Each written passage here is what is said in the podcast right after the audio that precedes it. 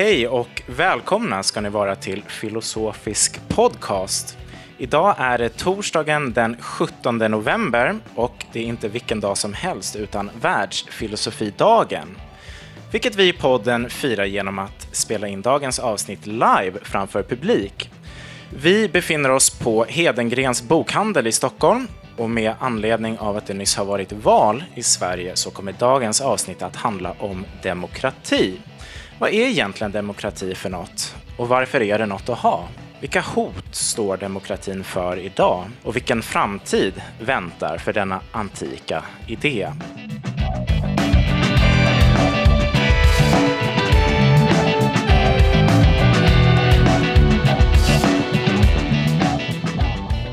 Jag heter Nils Sylvan och med mig för att diskutera de här frågorna så har jag två gäster som nyligen har släppt varsin bok om demokrati.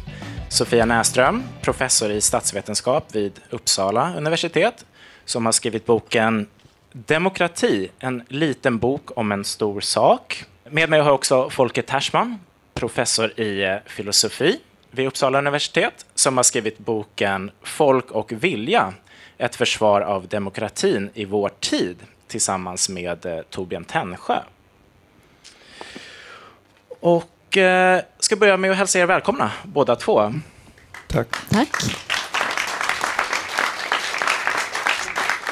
Och innan vi sätter igång så ska jag bara säga att eh, när jag har ställt mina frågor till Folke och Sofia så eh, kommer det finnas möjlighet för er i publiken att ställa era frågor. Men det blir alltså först om en liten stund. Okej, okay. demokrati är dagens ämne. Låt oss börja med själva begreppet. Vad är egentligen demokrati för någonting? Hur ska vi förstå det här begreppet? Sofia, skulle du vilja börja att säga några ord om det? Ja, det enklaste svaret på det är ju folkstyre, men det säger ganska lite. Ehm, därför att vi kan förstå både folket och styret väldigt olika. Så att Platon en gång i tiden, han tänkte ju på folket som de fattiga. Så att demokrati var de fattiga styre, för de fattiga var i majoritet. Så skulle vi nog inte säga idag, att det är de fattiga styre, utan det är alla, alla medborgare som får vara med. Och likaså styre, vi styr inte direkt kanske på samma sätt som man gjorde. Men eh, det är intressant att du ställer frågan, för bara, vi återkommer. Men eh, att, jag tror att det just idag pågår en konflikt om vad demokrati är. Och det ser vi på väldigt många ställen. Och det betyder också att någonting står på spel. Jag tänker på när vår utrikesminister Tobias Billström säger att Turkiet är en demokrati. Då står något på spel, kanske ett NATO-medlemskap. Men också faktiskt en fråga om vad demokrati är. Och det får konsekvenser hur vi definierar demokrati. Vi kan ju återkomma till det kanske. Mm, absolut. Folke, vad skulle du säga att demokrati är? Ja, eh, folkstyre då kanske. Eh, och det finns ju ganska många definitioner av demokrati. Eh, och, eh, och jag tror att vi måste också tänka oss att demokrati är en fråga om grader. Ofta de här indexen som finns, som rangordnar stater till exempel, eh, medger att det finns liksom grader. Och eh, de, det liksom finns ett sorts spektrum tycker jag av definitioner där man å ena sidan kan vara ganska minimalistisk och man syftar på det enda kravet man ställer på en demokrati är kanske att eh, ledare eh, tillsätts eller beslut fattas enligt någon eh, med öppna, fria, allmänna val och, och, och enligt liksom majoritetsregeln till att man säger att ja, men det krävs också vissa rättigheter är eh, respekterade och skyddade. I första hand då kanske yttrandefrihet och tankefrihet, men en del bygger in ännu mer att det är mänskliga rättigheter och så vidare och även skydd eh, för minoriteter. Och så finns det de som går ännu längre som liksom går och säger ungefär att demokrati kräver också en någorlunda ekonomisk jämlikhet och alla möjliga saker och bygger in väldigt mycket i demokratibegreppet. Så det finns många olika varianter av um, olika typer av olika definitioner av demokrati. Och är det någon av dem som du ansluter dig till som du tycker är ja, alltså rimligare här, än de andra? Jag tycker det är väl ganska mycket en lämplighetsfråga, alltså vilken man ska välja. Och i vår bok, då, min och Torbjörns bok, så väljer vi en ganska minimalistisk version då, som, som så att säga fokuserar på den här metoden för att fatta beslut. Eh, och det gör vi lite för att eh, vi gillar inte den där tendensen att man bygger in allting så att demokrati blir ungefär lika med bra, eller ett demokratiskt samhälle är ett bra samhälle. Vi vill liksom lyfta fram att det finns konflikter mellan olika värden här eh, som kanske måste vägas mot varandra och att man eh, att det blir liksom en sorts språkförbistring om man bygger in allt för mycket i demokratibegreppet. Och det tillåter oss att ställa, eh, som vi tycker, då, intressanta frågor. Hur mycket demokrati ska vi ha? Ska vi ha demokrati? Var ska vi ha demokrati? Var ska den här metoden användas? Är det bara i politikens, på, på politikens område eller är det också i arbetslivet till exempel eller i andra sammanhang? Ja, eh, om, om, om, jag skulle säga Jag tänker på demokrati som en styrelseform som förenar två saker. Det ena är jämlikhet i meningen att vi, kan, vi får jämlikt styra över samhällets framtida syfte och inriktning kan man säga. Men också friheten att börja om. Eh, vi pratar ju ofta om olika frihetsbegrepp i politisk filosofi. Det liberala frihetsbegreppet eller det republikanska. Men jag menar att Eh, den moderna demokratin har ett eget frihetsbegrepp, nämligen just friheten att få börja om. Och den här idén om demokrati som jämlikhet och frihet att börja om, det är den, den finns, den känner vi igen, den deltar vi i. Till exempel kan den uttrycka sig i form av val.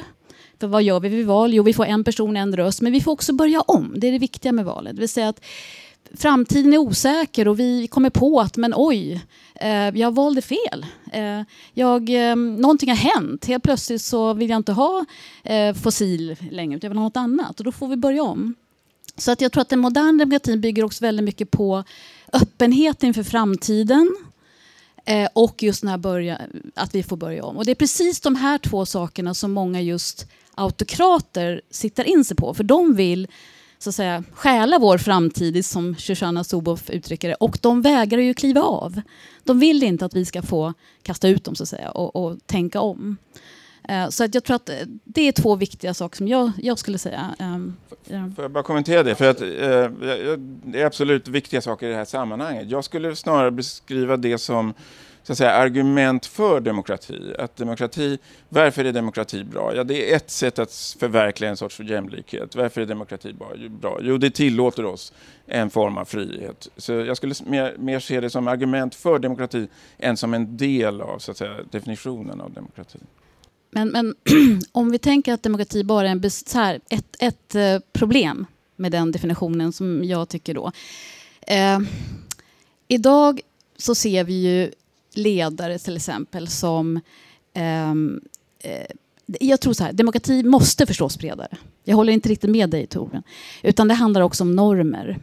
Eh, idag ser vi ju ledare som, ja man kan vägra att svara på frågor till journalister. Det står inte i lag att man måste det, eller konstitutionen. Det finns ingenting som säger att man måste det.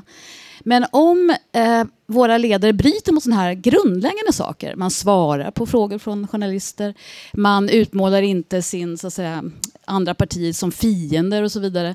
Det finns enormt massa som vi inte har tänkt på så kanske mycket förrän Trump kom och bröt alla. Normer som bygger upp en demokrati och demokratin klarar sig inte utan dem. Eh, så att jag tror att demokrati är någonting bredare. Jag skulle säga att demokrati är faktiskt så brett som nästan som en livsform. här bygger jag mycket på en tänkare som heter Montesquieu som menar när han tänker på styre, då menar han två saker. Vem styr och hur? Men också den, det etos som krävs för att en demokrati eller någonting annat ska fortleva. Rädsla i en despoti till exempel, eller um, patriotism i en republik. Um, så jag, jag, jag, Absolut, alltså jag, ja. det, det, finns ja. nästan inget som du säger där som jag inte håller med om. Men, men så mitt, enligt mitt sätt att se då så krävs det ju vissa saker, en kultur till exempel ja. i ett samhälle, för att demokratin ska fungera väl och för att den då ska så säga, leverera det som vi vill att den ska leverera, jämlikhet och frihet och så. Så där är vi nog överens liksom, om att ja, in, dels då att, eh, att eh, liksom politiker svarar på frågor. Eh, också att vi alla medborgare faktiskt på något sätt förkroppsligar de här normerna mm. och ansluter oss till dem och, mm. och, och, och, ser till att de lever vidare. Så det, det, krävs ganska mycket av ett samhälle för att ha en välfungerande demokrati. Absolut. Sen kan man, ju, man kan ju prata om det på två sätt. Alltså, antingen kan man prata om kultur till exempel eller det sociala, social jämlikhet som en slags förutsättning för demokrati. Men demokrati är en beslutsprocedur. Eller kan man ju tänka sig att demokrati faktiskt är något, något större, en slags livsform i den här meningen. Som, så det är lite olika. Lämplighetsfråga. Ja, ja, mm. ja, och den här lämplighetsbedömningen, vad är det som avgör den då när man väljer um, vilken definition man använder sig av när man skriver en bok om demokrati eller när man argumenterar om, om demokrati? Alltså enligt vilka, kriter vilka kriterier bör vi använda oss av när, när vi ska välja en, en definition? Folke, du valde en ja, alltså, minimalistisk alltså, definition. Ja, Enligt vilka vi var lite? Vi var lite liksom busiga kanske. För att vi gick ifrån lite en, en, vad ska man säga, konventionell syn på demokrati då. Eh, och jag menar, det kommer finnas den här språkförbistringen därför att demokrati är ett positivt laddat ord. Så alla vill liksom göra det till sitt och bygga in sina saker i det här ordet. Men jag menar för vår del var det just det där att renodla de här olika aspekterna av vad som kan vara bra i ett samhälle. Och då är det här beslutsmetoden, beslutsfattandet eh, kan vi titta på och så kan vi se varför är det bra och var är det bra. Så vi kan ställa liksom vissa frågor med hjälp av det här begreppet. Och det var ungefär så som vi eh, resonerade. Sen håller vi med om att det är viktiga saker i ett samhälle Eh, och för demokratins fortlevnad, precis som du säger, att eh, vissa normer respekteras, vissa rättigheter respekteras eh, och så vidare. Så det, där finns liksom ingen riktig oenighet, utan det är mer att, att ja, fokusera på olika saker så att man kan ställa skarpare frågor. Det var så vi tänkte det blir, ibland kan man tänka att det är bara är en slags filosofisk fråga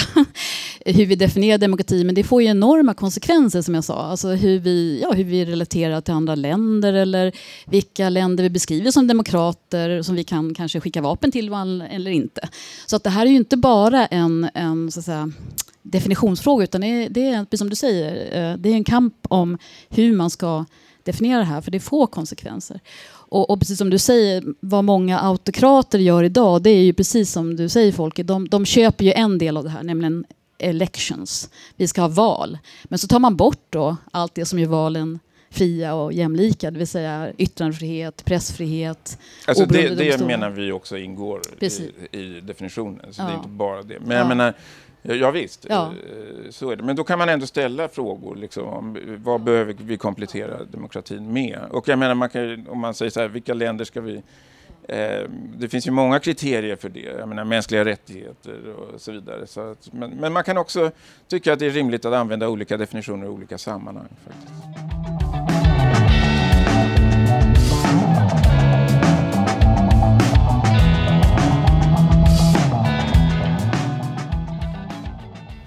Ska vi eh, lämna begreppsfrågan eh, för en stund och eh, tala om värdefrågan istället? Mm, vad är egentligen poängen med demokrati? Vi har tangerat det, men jag undrar om vi skulle kunna utveckla den här saken lite grann. Varför ska vi ens ha demokrati i ett samhälle? Alltså det finns ju andra sätt att styra ett land på. Det finns andra metoder med vilka vi kan fatta beslut. Varför är demokratin att föredra framför de här andra styrelseskicken och de här andra beslutsmetoderna som, som ändå står oss till buds. Eh, Folke, vill du börja säga någonting om det? Jag kan börja. Nu har Sofia redan nämnt det här med jämlikhet och eh, frihet, autonomi.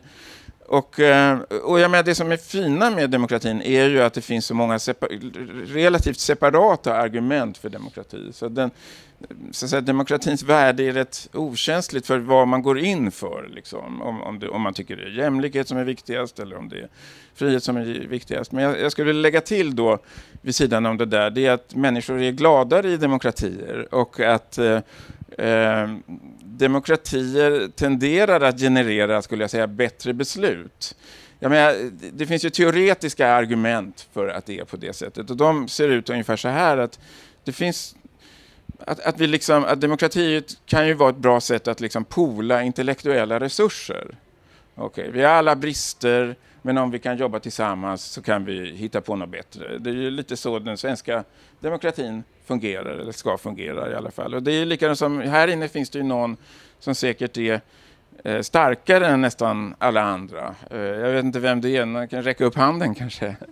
Eh, ja, du, ja, okay. Eh, och, och, så kan det ju vara, vi andra är inte lika starka och så vidare. Men det är klart, vi tillsammans är ju starkare än vad du är. Och eh, det, det, är ett perspektiv som man kan titta på Putin till exempel, bara omgiven av ja-sägare. Och det går inte så bra får man väl lov att säga eh, nu då. Så, att, så att det, det, det, är ett sätt att pola intellektuella resurser. Det är en annan, ett annat argument för demokrati. Mm. Håller du med Sofia om att det är... Jag håller med om att det, och det är ett starkt argument eh, som folket säger. Men det, ja, jag, skulle, jag skulle lyfta fram människovärdet. Alltså, vi slipper böja oss för en despotisk ledare eller krypa för någon slags eh, överhet. Då, slags, det är ett slags bemyndigande av oss själva där vi, där vi tänker att det är vi, det är vår framtid, det är vi som bestämmer. Men sen finns det ju många argument som... som det, finns ju väldigt, alltså det finns ju statsvetare, ju empiriker, de studerar ju det här. De kan ju faktiskt titta på det här. De säger ju också det. Att jag menar, eh, vad säger man om Ekonomiska tillväxten är större i demokratier. Eh, livslängden är längre. Spädbarnsdödligheten mindre. Eh, ett viktigt argument idag det är förstås kopplingen till fred. Det den så kallade demokratiska fredsteorin säger ju det att demokratier startar aldrig krig mot andra demokratier, däremot med andra autokratier, despoter så att säga. Och här kan man väl tänka sig att när vi nu ser då den här hybrida regimerna växa fram i de här indexerna, inte demokratier bara eller diktaturer utan sådana här elektorala autokratier som vi pratar om här. Att man har val men man försöker skjuta ner så att säga, journalistiken hur, vad händer då? Och nu har vi lite fått facit här med Putin. Eh, så att ett starkt skäl för demokrati det är att säga ju mer demokratier vi får i världen ju fredligare blir världen. Eh, det är ett starkt argument också. Men eh, är det en invändning skulle du säga mot demokratin att den ändå tillåter sådana här autokrater att ta makten i ett land och att så att säga inifrån sakta men säkert nedmontera demokratin? Ja, alltså demokrati är ju inte immuna. Eh, och vi kanske kommer att prata mer om det, men det är ju så att idag så kuppas ju inte demokratin med stridsvagnar, utan det sker ju inifrån. Eh, de eroderas ofta inifrån på, på olika sätt. Och eh, här blir ju frågan hur, hur, sta, hur starkt motstånd kan man i demokratier eh, uppbåda där? Och där är det lite känsligare, för en autokrati kan ju bara slå ner sina fiender utan bekymmer. Men en demokrati ska ju vara tolerant. Och då är frågan hur tolerant ska man vara mot dem som själva är intoleranta och vill kuppa demokratin? Det här är ju en jättesvår fråga för demokrater. Eh, hur man ska hantera det, den problematiken. Mm. Har du ändå något svar på den frågan? Nej, men det finns olika svar på den frågan, men, men, men det finns ju en så kallad tradition, den militanta demokratin, som säger att man måste man måste gå in tidigt och förbjuda den tyska varianten. Man måste gå in och förbjuda helt enkelt de som missbrukar demokratins yttrandefrihet eller till exempel motståndsrörelsen eller Nordiska motståndsrörelsen och sånt där. Alltså, Heide Frid var ju, har ju pratat mycket åt det hållet. Eh, jag tror ju mycket på att försöka slå undan mattan för de här demagogerna genom att satsa på social integration. Jag tror ju att det är en viktig lärdom som Sverige också hade eh, under de här jobbiga åren på 30-talet. Att det var så vi löste det också. Så det... Ibland hör man ju att en invändning mot demokratin är eh, att den innebär en risk för majoritetens tyranni. Alltså att den tillåter majoriteten, folkflertalet, att förtrycka eh, fåtalet. Um, hur skulle man kunna skydda sig mot någonting sånt? För det är väl en reell risk i en demokrati? Alltså hur skulle man kunna skydda minoriteter, folket, från majoritetens förtryck? Ja, alltså i, i, boken så pratar vi om den där frågan och man kan ju bygga in liksom konstitutionella skydd för vissa minoriteter och sånt. Och, Eh, och det har ju sina fördelar men kanske också nackdelar. Men det vi diskuterar här det är ju att en fördel med det system som vi har i Sverige med proportionell röst, röstning är att vi får många partier. Och då fångar vi ju upp många röster i samhället. Det är ju inte som att liksom, vissa grupper helt saknar representation i parlamentet, utan det, eh, då, då, kommer de bli en del av beslutsfattandet. Särskilt som vi ju har en ganska stark konsensuskultur. Liksom. Så eh, det är ett skydd, kan man säga, för minoriteter, att vi har en, ett sådant system.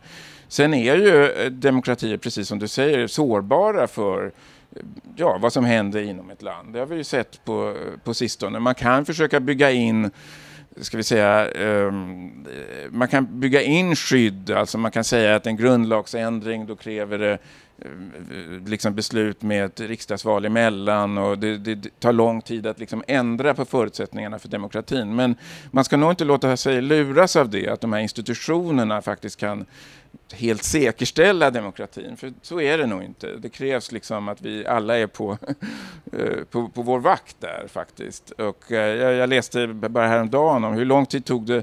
Jag menar Weimarrepubliken i Tyskland hade ju ganska väl utbyggda institutioner för att skydda demokratin. Men det tog, någon sa, fyra veckor och två dagar för att helt avskaffa demokratin i, i Tyskland. Och eh, även om vi inte är där såklart så så är det, det ger en tankeställare. Så att jag tror vi, vi kan inte bara tänka att de här institutionerna, att skriva in i grundlagen någonting eller så, kommer att eh, rädda oss.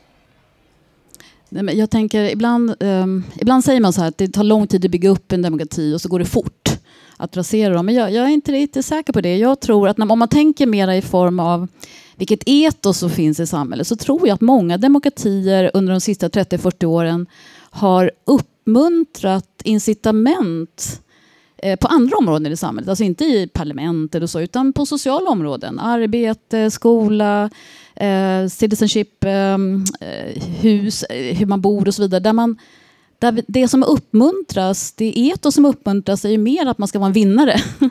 Eh, och det handlar om att man ska ha social status, inte att du ska vara jämlik. Det låter lite unket. Liksom. Och det där som har fortgått i många demokratier under 30 år, det tror jag har haft stor betydelse för eh, hur, hur, så att säga, eh, hur, varför det sker i många länder nu. Så att, jag tror inte alls att det går fort.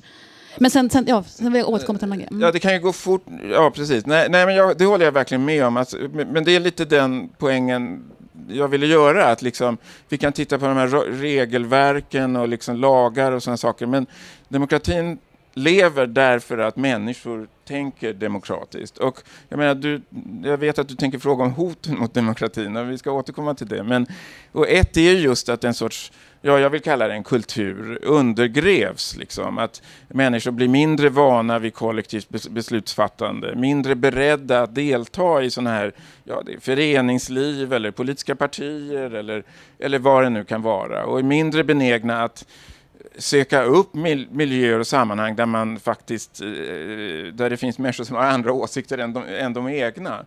Och alla de där sakerna kan ju vara, eh, tror jag, mm, undergrävande för, för demokratin. Då.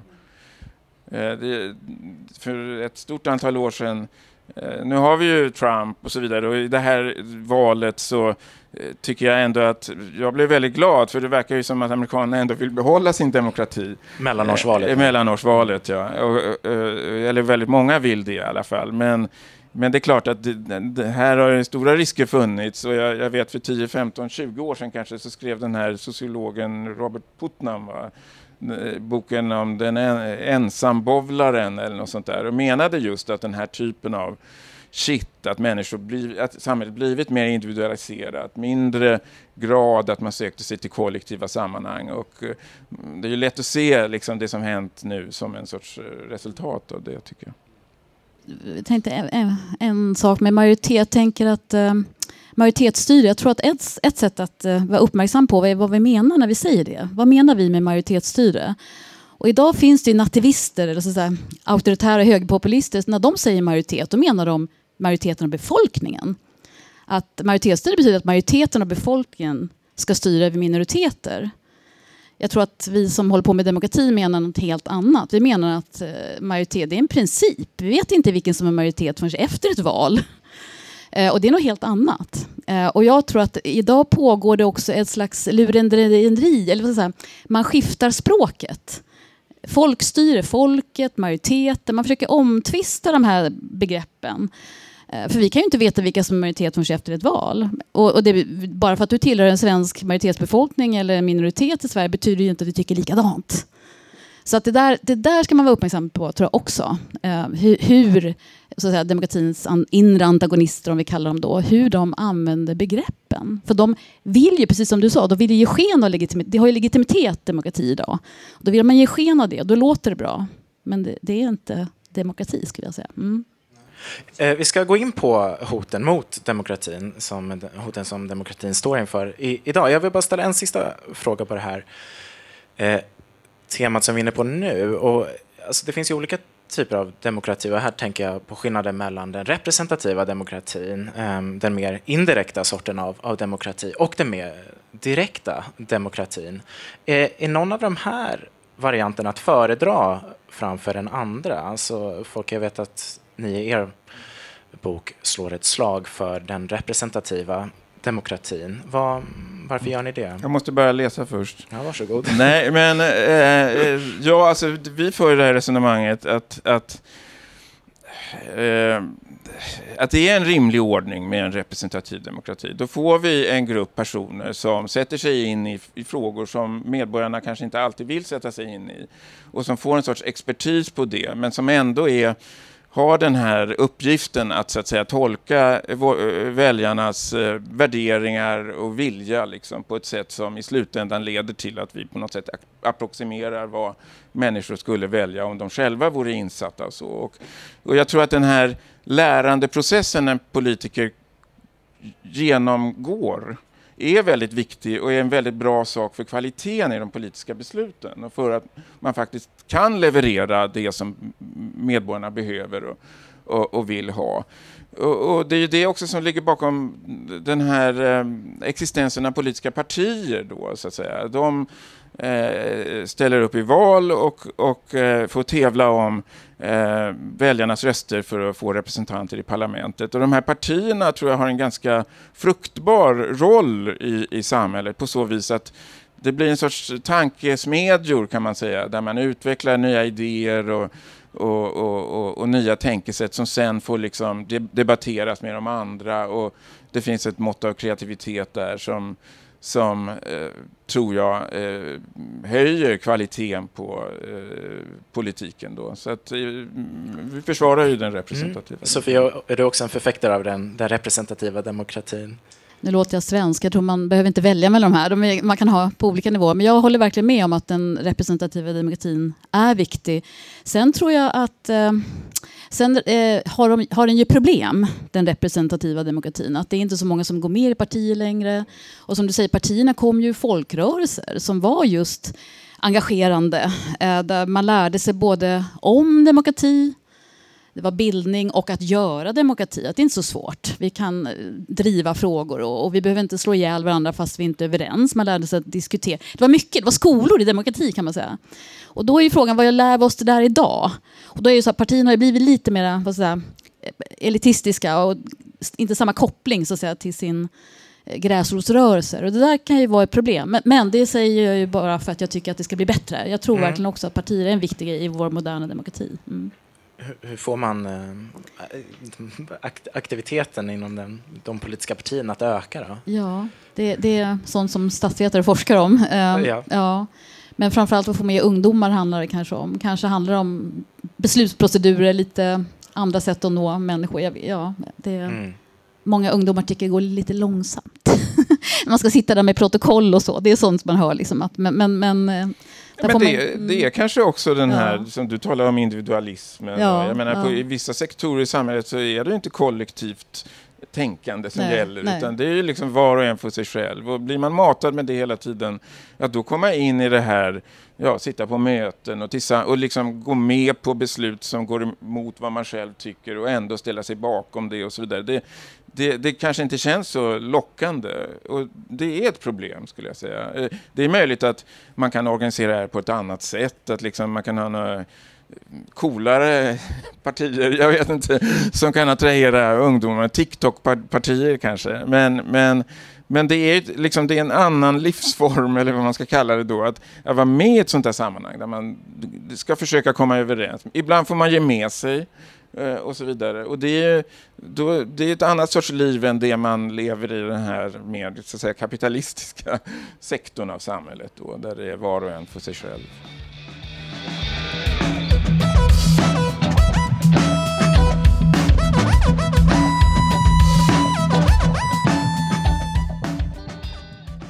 Folke, er bok heter ju Folk och vilja och den har undertiteln Ett försvar av demokratin i vår tid. Och den undertiteln skapar ju onekligen intrycket av att demokratin idag är under attack och befinner sig i någon slags kris. Och är, är det så? Alltså, är demokratin hotad idag? Från vad eller ja, vilka behöver demokratin försvaras? Man får väl liksom kanske specificera vad man menar. Jag, jag tror ju personligen att den svenska demokratin står ganska trygg eh, i nuläget.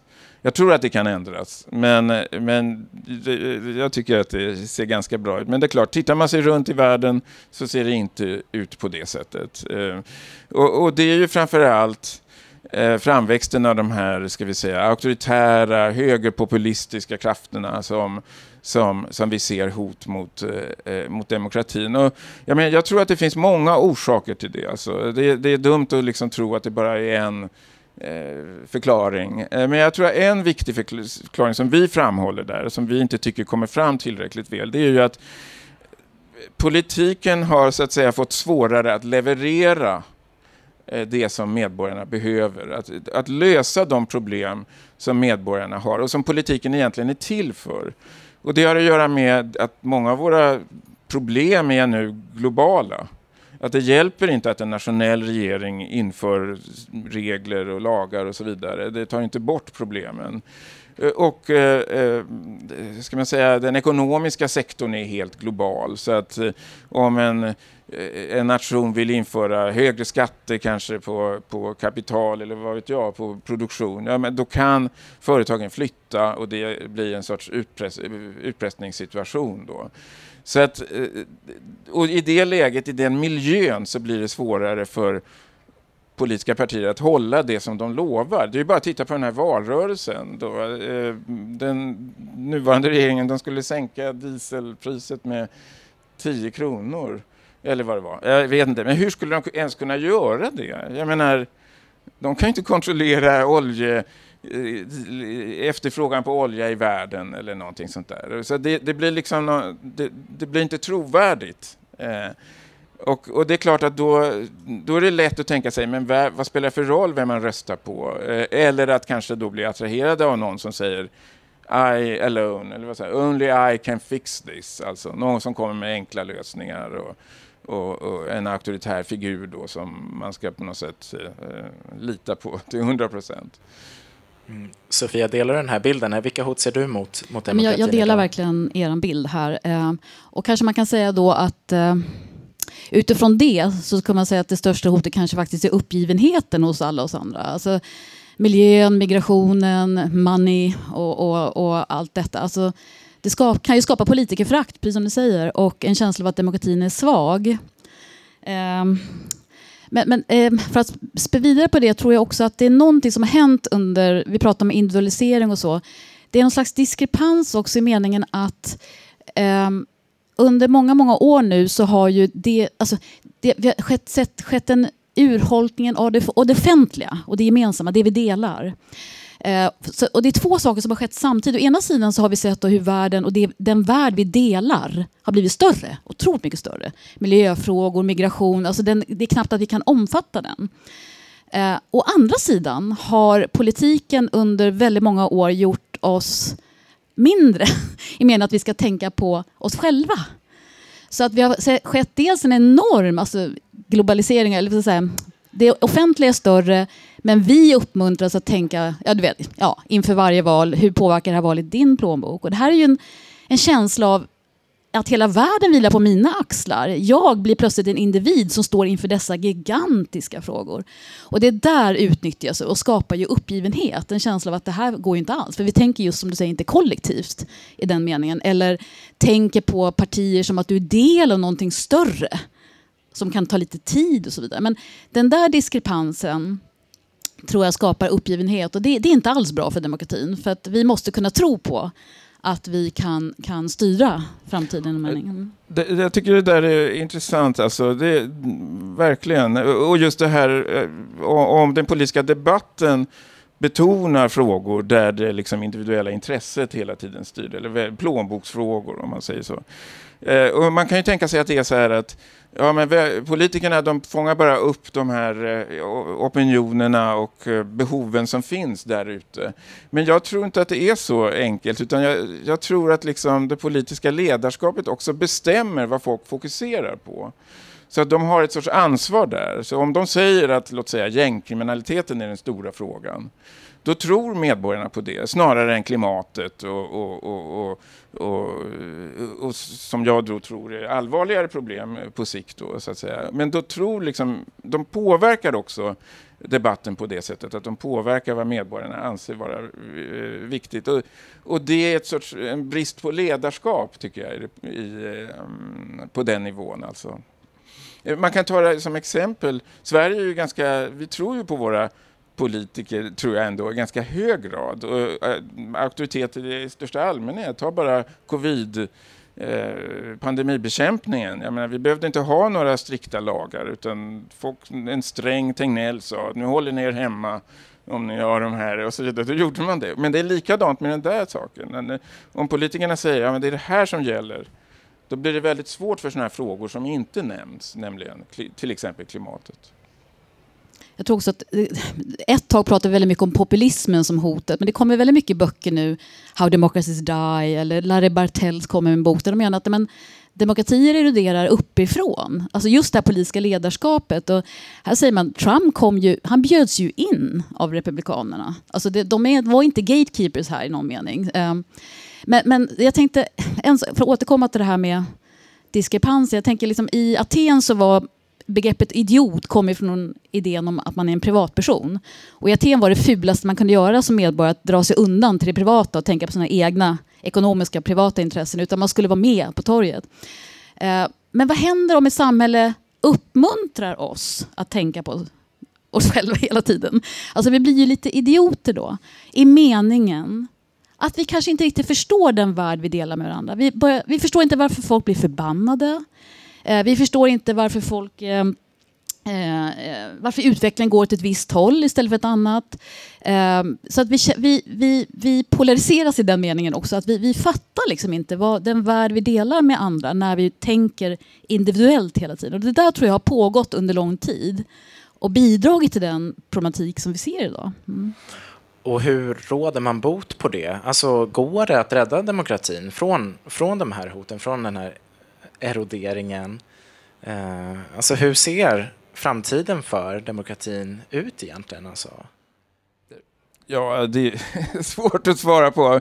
Men om man ska vara optimistisk och om man ska vara lite konkret så finns det ju Eh, så görs ju faktiskt ganska många insatser, inte bara i Sverige utan i andra länder, att man provar olika sätt att få folk att, att, att inte vara idioter så att säga, utan komma samman och samarbeta och, och kommunicera, inte i några bubblor utan med andra och så vidare. Vi kan ta eh, i Frankrike till exempel och i, i Skottland vet jag att de eh, prövar väldigt mycket sådana här citizens assemblies, alltså medborgarpaneler då, där människor sitter under en tid, de får diskutera någon de frågar om ska vi bygga en bro här i, i den här regionen eller ska vi göra det? Och, och de får konsultera experter och, och de är liksom eh, lottade att sitta med här. Så de sitter inte bara med sina kompisar utan med andra och så får de jobba ihop ett tag och sen komma med ett förslag och sen i vissa eh, tror jag, eh, sammanhang så, så finns det en automatik i att det förslaget då förs fram för att fatta beslut om. Så det är ju en Eh, en, tror jag, ganska lovande sak. Och sen hur stor skala man kan göra det, det är en annan sak. Men sen om man ska bli mer, jag menar, gå in i science fiction som, som jag och eh, Torbjörn gör i vår bok lite, så är det ju att det som behövs är på något sätt att politiken återtar eh, makten över de här globala frågorna. Alltså, vad är det vi saknar när det gäller de globala frågorna? Jo, det är samordning på den globala nivån. Att få människor att gå i takt och få nationer att gå i takt. Och då behöver det här politiska systemet liksom mogna, att inte bara ha ett system av nationsstater utan att vi också kan ha en övre nivå som EU men kanske hela världen då där vi kan fatta kollektiva beslut. Eh, och det kommer ju dröja eh, innan det händer eh, såklart och det finns också risker med det som vi kan kanske komma in på. Men jag menar det är en naturlig följd av att liksom de här besluten kräver global samordning, alltså att vi också Ehm, eh, gör det. Får jag säga en sista sak som jag tänker det är också lite science fiction kanske, särskilt i Sverige. Men jag menar, jag tror ju att på sikt så, så måste vi börja ta på allvar den här idén om medborgarlön. Eh, att att vi, vi, kan inte fortsätta konsumera i den eh, utsträckning som vi gör idag. Eh, vi kanske måste dela på jobben. Eh, och då aktualiseras den här frågan med medborgarlön. Och det prövar man i många länder, men inte i Sverige där är den idén helt borta ur, ur liksom diskussionen. och så. Men då kan man ju kombinera det med att, att om man har medborgarlön då, då krävs också ett sorts, eh, eh, ska man säga, eh, att man engagerar sig i, på olika sätt. I, i, då finns det utrymme för demokratiskt engagemang. Jag förstår, så, så medborgarlönen skulle fungera som ett demokratiskt incitament? Då. Det kan man säga, mm. ja, just det. Så, så det. Men det är som sagt, det kanske ligger långt fram. Men, men, an, men som sagt, det pågår ju också redan nu väldigt många projekt av, av det här mer, mindre ambitiösa slaget. Om man säger så. Sofia, du talar i din bok om som jag förstår det så är du också sympatiskt inställd till ett, eh, att vi ska skapa ett slags eh, globalt demos, att göra hela mänskligheten så att säga, medborgare i en demokrati. Eh, du säger att tiden är mogen för en eh, tredje demokratisk transformation. Eh, vad är det du tänker dig då när vilken, vilken form ska ett sånt här globalt demos ha, eller demokrati på en global nivå? Hur ska en sådan se ut? Jag är ju lite skeptisk till idén om folksuveränitet, för då måste vi liksom på något sätt att demokratin ägs av ett folk och så har vi inget globalt folk, då kan vi inte ha global demokrati. Utan jag har ju skrivit en annan bok också där jag försöker tänka att demokrati är, utifrån Montesquieus idé, det är en anda. Det är någonting som vi kan jobba med här nu. Vi kan göra det här, vi kan göra det på global nivå, vi kan göra det på nationell nivå. Så att det är en, en slags demokratisering som jag tänker att vi måste föra på olika nivåer. Eh, och jag tror att det ibland blockas den tanken för vi tänker i väldigt traditionella demokratitermer. Så jag tror det behövs också någon form av tänka om lite vad demokrati är för någonting. En viktig sak tänker jag, jag tänker att ungdomar idag, vi pratar om den här individualiseringen, vi startar liksom från ett annat ställe idag. Eh, om du tänker en, en ungdom idag som känner att oh, miljöfrågan, det är globalt, det är så stort och jag, jag, Sofia, ska klara av det här. Om man då säger så här, ja, men vet ni, det finns något som heter demokrati. Eh, vi kan lyfta den där bördan och så kan du dela den med andra och så kan du gå med i något som kallas partier. Eh, och sen så kan ni tillsammans ändra det här ifrån. Alltså jag tror att det handlar lite om att, eh, så att säga, starta där vi är, där ungdomar är och fundera på hur kan vi motarbeta den här uppgivenheten. För det, är det, det behövs rörelser. En slags gemenskapskänsla. Ja, och sen tror jag också att de som har gjort det bästa för demokratin just nu, det är faktiskt två ledare, det är Trump, Trump och Putin. De har visat oss vad det betyder att inte ha demokrati. Så jag tror att det är, de har verkligen gjort mycket för demokratiarbetet framöver. Ja, det är en bra poäng, jag hoppas att du har rätt. Men, eh, vad tänkte jag säga? Jo, men jag, jag, ska bara fylla på där. Alltså, det finns eh, faktiskt eh, en del grund för optimism på det här eh, området. Och det tycker jag är att FN de senaste decennierna har blivit mycket vassare som organisation. Jag menar, millenniemålen var en stor framgång. Alltså. Man kunde ju se att, att man hade nått fram på många punkter eh, eh, med de mål som man enats om tidigare. Och sen kom de globala målen som ni säkert studerat och de är ju väldigt ambitiösa. Och det är klart, det är ingen trollformel som gör att de kommer uppfyllas, men, men det är ändå ett engagemang för de här målen över hela världen. Och det är ganska fantastiskt. Och nu håller eh, FN på att reformeras, just till exempel genom att få in ungdomar i sin Ehm, sitt beslutsfattande och med så att säga, en bättre representativitet kan man säga, i, i, systemet. Och jag skulle vilja uppmana alla att läsa generalsekreterarens rapport som heter Our Common Agenda, alltså vår gemensamma agenda som kom i september förra året. Man kan ladda ner det från nätet, det är bara att liksom googla det.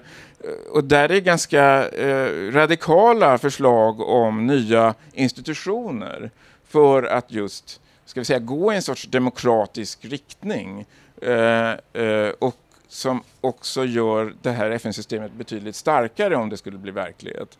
Och nu jobbar länderna med att försöka eh, eh, ja, göra så att säga, verklighet av det där, eller artikulera de här förslagen på ett mer konkret sätt. Eh, inte minst Sverige är inblandat i, i, i, det arbetet.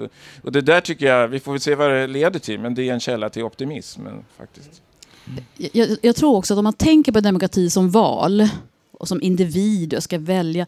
Tänker man på demokrati som rörelse då förstår man att tidsperspektivet är man, man, man förstår att det, man är del av någonting lite större som både kan skapa mening men också påverka på lång sikt. Jag tror att det är, liksom, det är någonting där som är viktigt tror jag, framöver. Mm.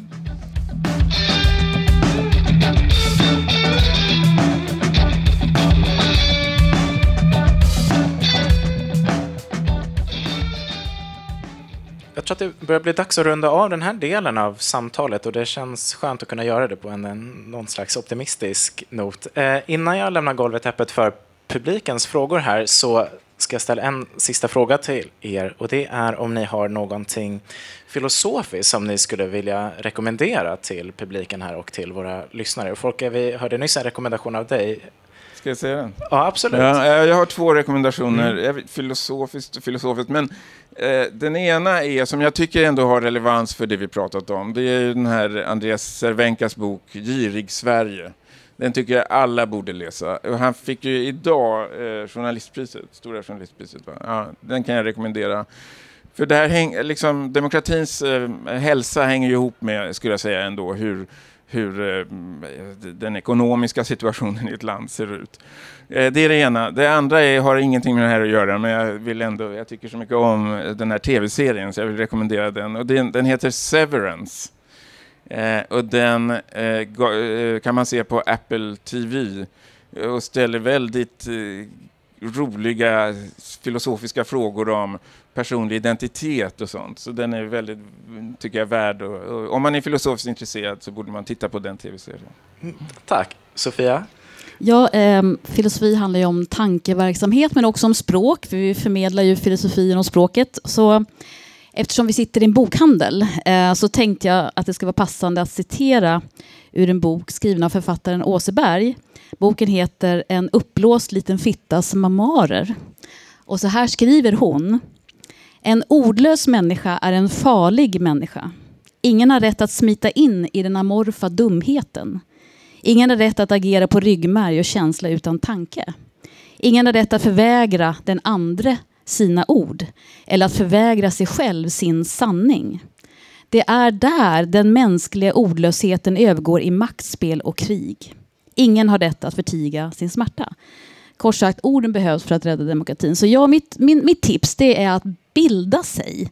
Att läsa litteratur, att prata med andra om det som är svårt och en sak till, försvara folkbildningen. Mm.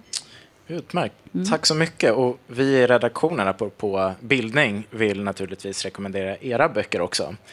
Som heter Demokrati, en liten bok om en stor sak, skriven av dig Sofia. Och Folk och vilja, ett försvar av demokratin i vår tid, skriven av dig Folke tillsammans med Torbjörn Tännsjö.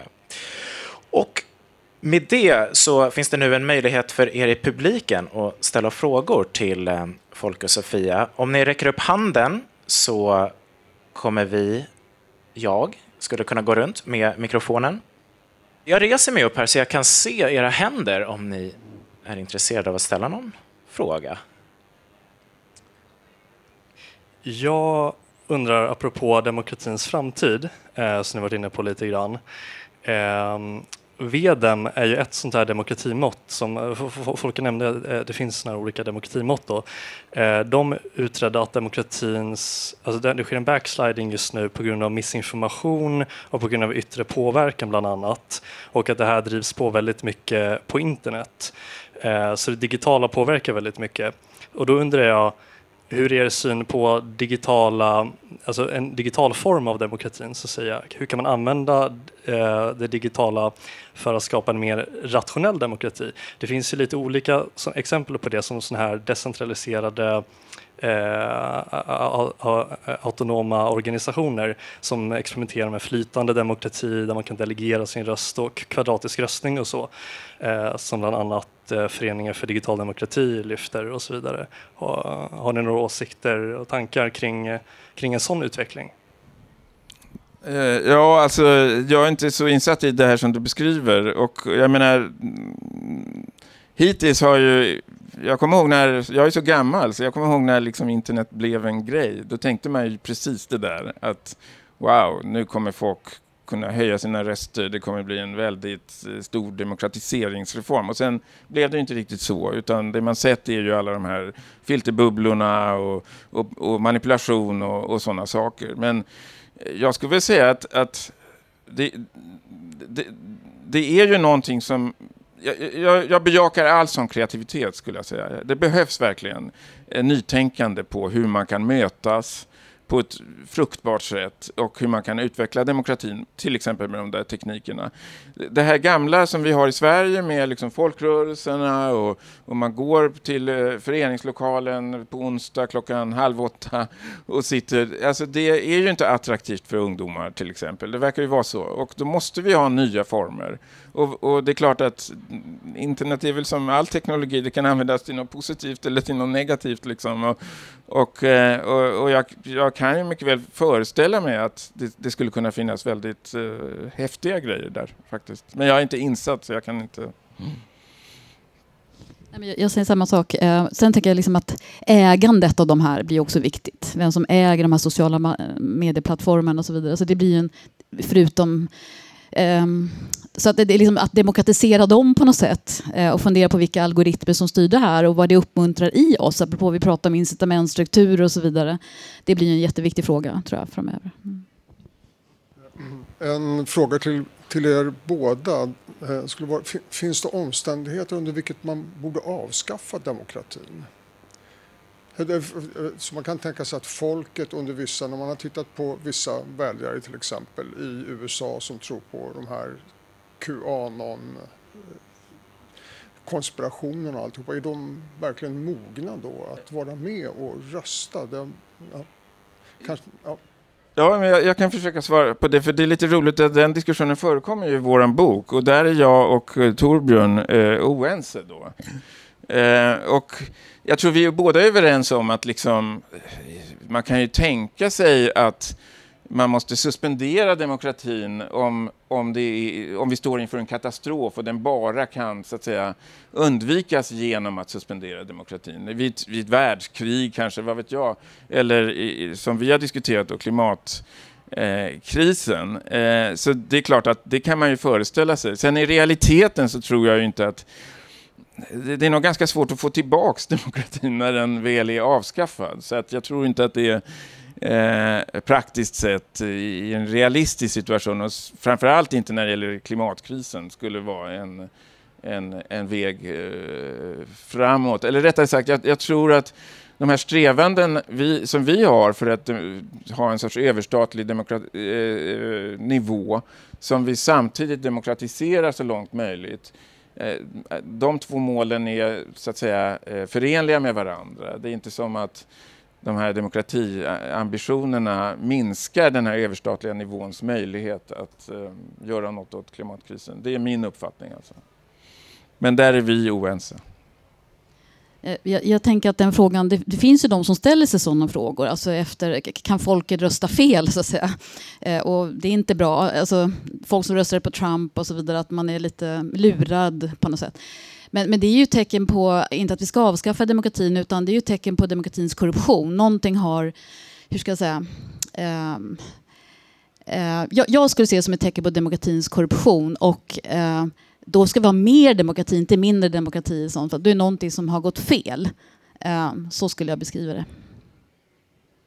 Men, men jag, jag, oroas av, för ibland, vi har pratat väldigt mycket om populister och så vidare, men det finns ju en, det kommer ju komma, motkraften kommer ju också. Det finns en anti-eliter, alltså antidemokrater, eliter som tycker att folk är lite för dumma liksom, för att ha demokrati. Och det där får vi vara väldigt försiktiga med, eh, tror jag. Eh.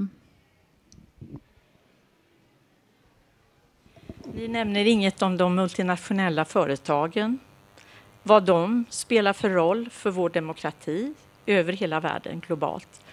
Och sen var det väldigt intressant det du tog upp de här eh, målen, de globala målen, Agenda 2030 menar du. Där tycker jag det krävs stor folkbildning, även om mig själv. Därför att eh, det är många, för mig, mycket, mycket skrämmande mål. Sen tycker jag det finns en ensidighet när ni talar om Putin och Trump som de stora eh, fasansfulla. Xi Jinping, vi har flera Eh, vi har Biden, vi har många vi kan säga väldigt mycket om. Så att jag känner, för mig känns det här lite ensidigt. Att det, här har vi två stora jävlar. Det är Putin och det är Trump. Eh, missförstå mig rätt. Jag är, är lite undrande över det. Jag, jag ska bara kommentera... Det var mycket på en gång. Ja, visst. Jag, ska, jag, jag ska begränsa mig till att kommentera det med multinationella företag. Nej, alltså det var ju ett underlåtelse kan man säga. men det, det var det jag syftade på när jag sa att nationella eh, eh, regimer, alltså na nationer, har väldigt svårt nu att föra en kraftfull politik och bestämma vad som ska hända inom sitt land, så att säga, på grund av att makten eh, Eh, undergrävs kan man säga av de här multinationella företagen som fritt kan flytta sin produktion och sina, sitt kapital till andra länder och utsätter då nationella regeringar för en sorts utpressningssituation. Och det är det som jag tycker motiverar eller bidrar till att motivera eh, den här typen av eh, skapande av en överstatlig nivå. Man kan ju säga att det var ju det som faktiskt var Socialdemokraternas argument för att vara för ett EU-medlemskap. Eh, det var just det där att när, när liksom eh, Eh, när, när eh, kapitalet, om man säger blir globalt, eh, lämnar liksom nationerna, ja då måste politiken följa efter på något sätt för att kunna eh, parera den utvecklingen och för att kunna behålla sitt initiativ och sin handlingskraft och sin möjlighet att, att göra det som Eh, politisk, eh, en pol politisk regim ska göra, så att säga. Så, att, så det, eh, hur, hur de multinationella företagen är så att säga en del i argumentationen för att skapa en, eh, politiska institutioner på en överstatlig nivå som då också borde demokratiseras. Så jag kan också hålla med om att vi pratar väldigt mycket om Putin och Trump och det finns vissa figurer som blir så karikatyrer nästan av det här. Men sen tror jag liksom att många som har studerat här säger att Trump kom med manualen för hur man nedmonterar en demokrati. Så att det blir så intressant att titta på vad som hänt i Ryssland till exempel. Hur man framförallt börjar med två grupper. Det ena är det civila samhällets organisationer eh, och det andra är ju just den fria pressen. Så att det finns ju lärdomar att göra där. Men, men det, självklart ska vi prata om andra saker också. Inte bara ledarna, utan också vi här inne. Vad vi gör på olika sätt. Mm. Jag ville bara, Torbjörn Tännsjö, jag ville bara titta ut här ur sufflörsluckan. Eh, för när ni pratar om den här bildningsprocessen och få människor engagerade och så vidare så noterar jag att Folke, du har inte alls pratat om det kapitel som du själv gjorde utkastet till när vi skrev boken tillsammans, som jag tror är oerhört viktigt här. Den idén om, om industriell dem demokrati i arbetslivet, för där kan man ju verkligen få en tillfälle att öva sig i demokratiskt beslutsfattande. Det kanske enklare om man får göra det på betald arbetstid än att tro att man ska kunna skaka liv i gamla folkrörelser som verkar svårväckta. Ja, men eh, Tack eh, käre Torbjörn eh, eh, att du påminde mig om det. Men du har alldeles rätt. Jag menar, det där var ju en viktig del i vår bok faktiskt. Att, att eh, vi ska se på om vi kan hitta andra områden där demokrati, den demokratiska metoden så att säga kan användas. Så vi föreslog ju då eh, arbetslivet. Ehm, och det är kanske för att motverka den där individualiseringen. Och det, det finns ju eh, sådana eh, aspekter av vårt samhälle. Det finns kollegial styrning av, vissa, av universiteten till exempel. Och, och, man och det finns ju ja, det, eh, kollegialitet kan man säga på olika håll i samhället och vi skulle vilja utvidga det och, och, en effekt av det tror vi då är att, eh, ja, eller det, det, det, det innebär en övning i de demokratiska normerna och eh, som är tror vi, godartad för samhället och för demokratin.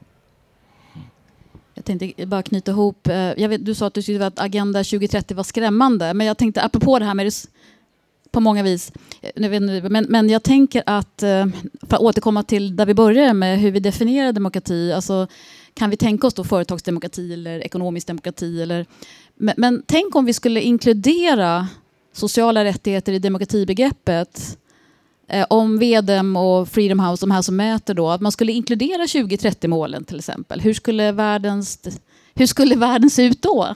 Eh, så att jag, jag tänker att man, det, det, är intressant den här frågan att fundera på vad demokrati är, för det får konsekvenser för hur vi, en, hur ens beskriver världen eh, på olika sätt. Alltså vilka länder skulle gå upp och vilka skulle gå ner och så vidare. Så det där tycker jag är intressant. Den sociala frågan tycker jag är jätteviktig för framöver.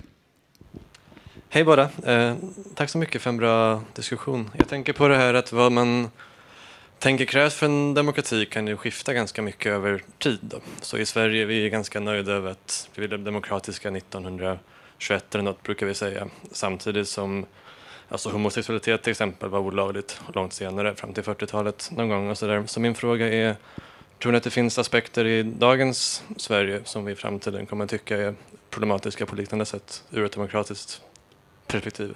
Och vilka i så fall? Det var en väldigt bra fråga. Nej, men jag, jag, Ja, förlåt, du får... nej, men jag, tror, jag tror att det har lite med faktiskt det Folke också sa, att vi, att vi inte såg, alltså vi tror att vi lever i en demokrati i nationer när så mycket makt finns på andra ställen. Eh, och att vi formellt håller fast vid det. Och, och också att det här att det skapar politikerförakt och en känsla av att demokratin inte löser problemen. Så där tror jag att vi, att vi är lite sena. Jag tror att Sigmund Bauman pratade om det, att vi, vi, liksom, vi går våra kläder, alltså vi håller på med sociala medier. Vi är totalt trans, transnationella och globala i vår verklighet. Vi bryr oss om vad som händer på andra sidan jordklotet. Eh, men sen när vi blir demokrati, då går vi till våra nationer. Och det, det, häng, det är någonting som inte stämmer. Liksom.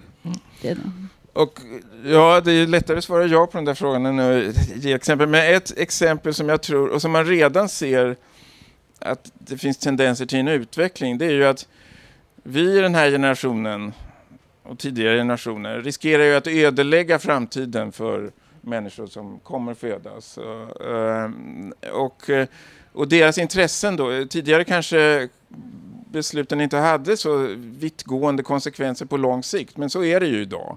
Att de kan ha det. Och de framtida generationerna har ju ingen representation i parlamentet eller, eller så. Det är ju svårt att fråga dem vad de tycker eh, om saker och ting. Eh, hur ska man komma till rätta med det? Ja, på många håll, i, i, i Europa, inte minst i Europa men också utanför Europa, så har man börjat inrätta sådana här ombudspersoner för framtida generationer. Alltså hela kanslier och, och, och ja, eh, politiskt valda representanter som ska särskilt se till deras intressen. Eh, och som kanske i Wales till exempel så har de ganska omfattande eh, inflytande över politiken. Nästan alla lagförslag tror jag ska gå igenom det här eh, Eh, eh, kontoret liksom, för att se. Och det där tror jag, och även i FN då i den här Our Common Agenda leker man med den idén att ha en global ombudsperson för framtida generationer. Och eh, jag menar, där kan man ju tänka sig att där kan man se en utveckling som kanske kommer att fortsätta. Annars tänker man sig att om hundra år när världen ser väldigt annorlunda ut. Vad, vad kommer de säga om oss? så att ehm, de kommer nog tycka att det inte var perfekt med demokratin på, på eh, 2020-talet.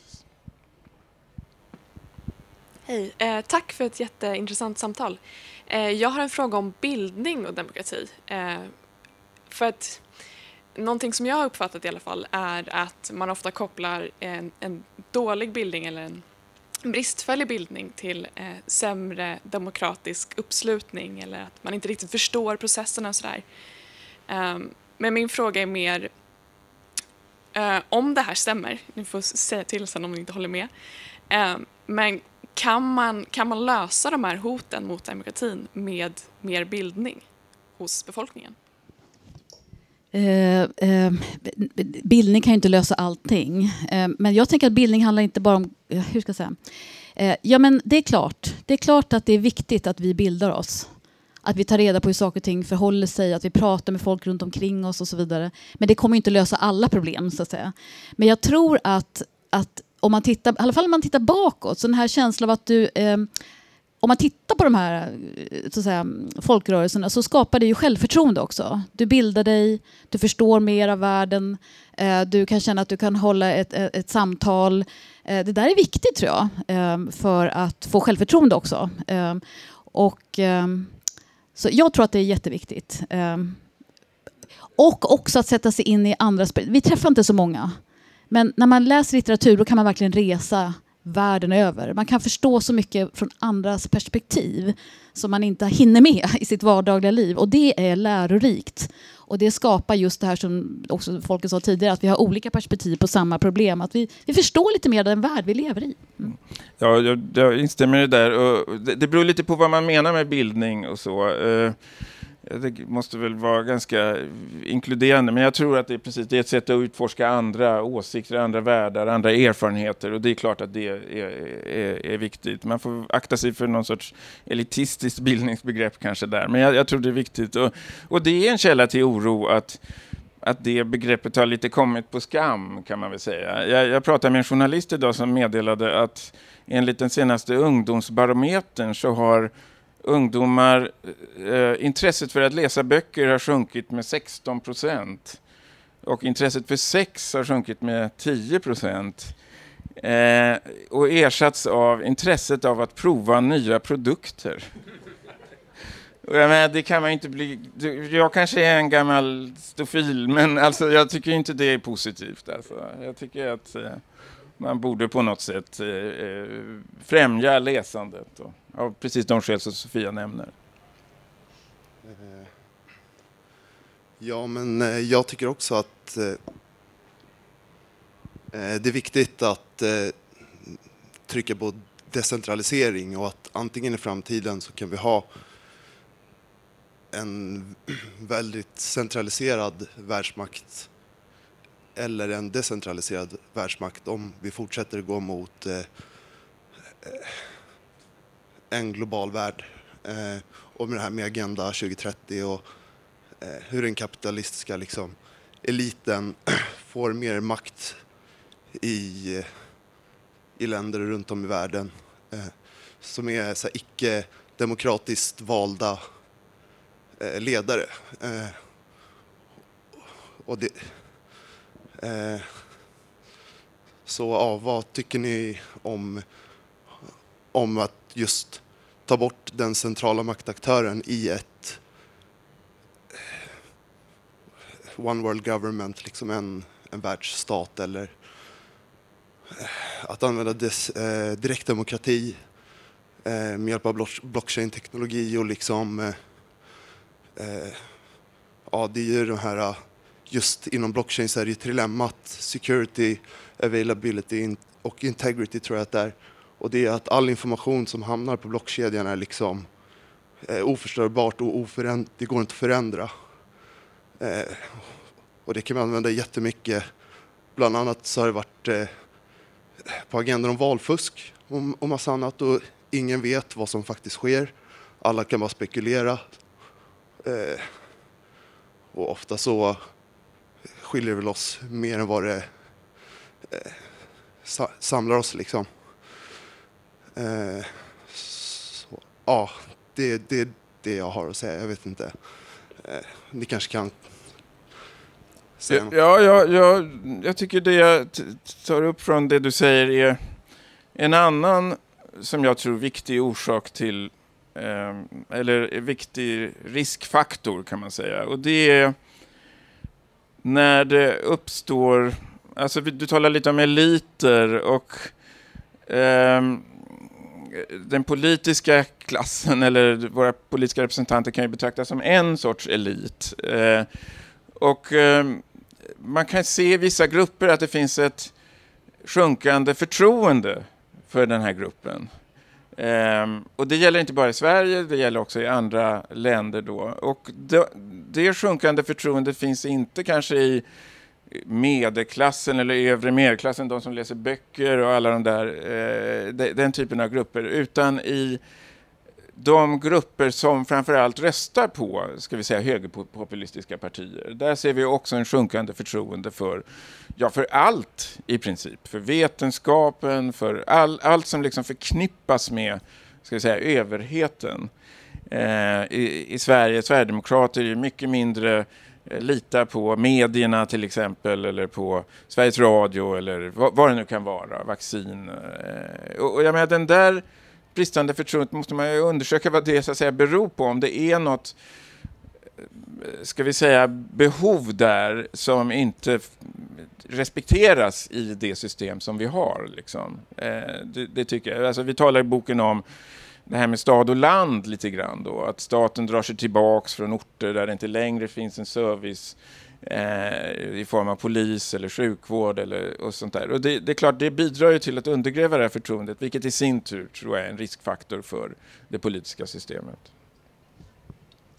Jag, jag tänker också på den, den sociala frågan gamla, nu när vi ändå är en filosofisk podcast, så både Aristoteles och Rousseau menar det. Blir det vi pratade om girig Sverige här tidigare. Alltså, eh, när skillnaden blir väldigt stor mellan de som har det jättebra och de som har det mindre bra, alltså när ration ökar, då menar ju både Aristoteles och Rousseau att då är det fara och färde. För då ökar ilskan hos de som så att säga, befinner sig på botten och eh, föraktet från de som befinner sig på toppen. så att säga. Och det där utnyttjas då av uh, de som kliver in i det här och försöker slå mynt av det där politiskt. Så det där, eh, det där måste vi prata lite mer om tror jag. Alltså, eh, den socioekonomiska frågan också, dels av det skälet att det utnyttjas, men också av det skälet att blir det för stor ojämlikhet socialt och ekonomiskt då kan ju de som har resurser faktiskt använda det. De har tiden, de har resurserna att påverka politiken vid sidan av att vi går och röstar genom think tanks eller genom pengarna eller genom tiden. Som gör att det spelar ingen, det fattar folk. Vi går och röstar, det spelar ingen roll. Därför att eh, det är redan uppgjort på olika sätt. Eller det är massa nätverk som pågår. Och så det där säger många demokratiforskare är ett problem för demokratin om vi får för mycket social och ekonomisk ojämlikhet. Därför att då korrumperas så säga, den politiska jämlikheten. Det spelar ingen roll. Liksom för att ta ett svenskt exempel, eh, det var ju många, majoriteten i Sverige som jag minns det, vill inte ha vinster i välfärden, men det fortsätter. Eh, och det där kan man ju fundera på, finns det då lobbygrupper här som kan påverka vid sidan av så att säga, det demokratiska systemet? Så det där är ett problem och kan också bidra till politikerförakt och en ilska. Eh, eh och, och kanske berättigad ilska om det fortsätter på det sättet. Så. Med det här så är dagens avsnitt av Filosofisk podcast slut. Stort tack till er, Sofia och Folke, för att ni tog er tid att vara med. Tack också till publiken för er medverkan och för era frågor. Och tack till Hedengrens bokhandel för att vi fick vara här och spela in. Filosofisk podcast görs av Filosofisk tidskrift i samarbete med bokförlaget Tales. Just det här avsnittet görs även i samarbete med forskningsprojektet Massans visdom som finansieras av Vetenskapsrådet. Maila oss gärna på podcast filosofisktidskrift.se eller skriv till oss på Facebook med synpunkter, frågor eller förslag. Vi hörs igen om ett par månader. Tack!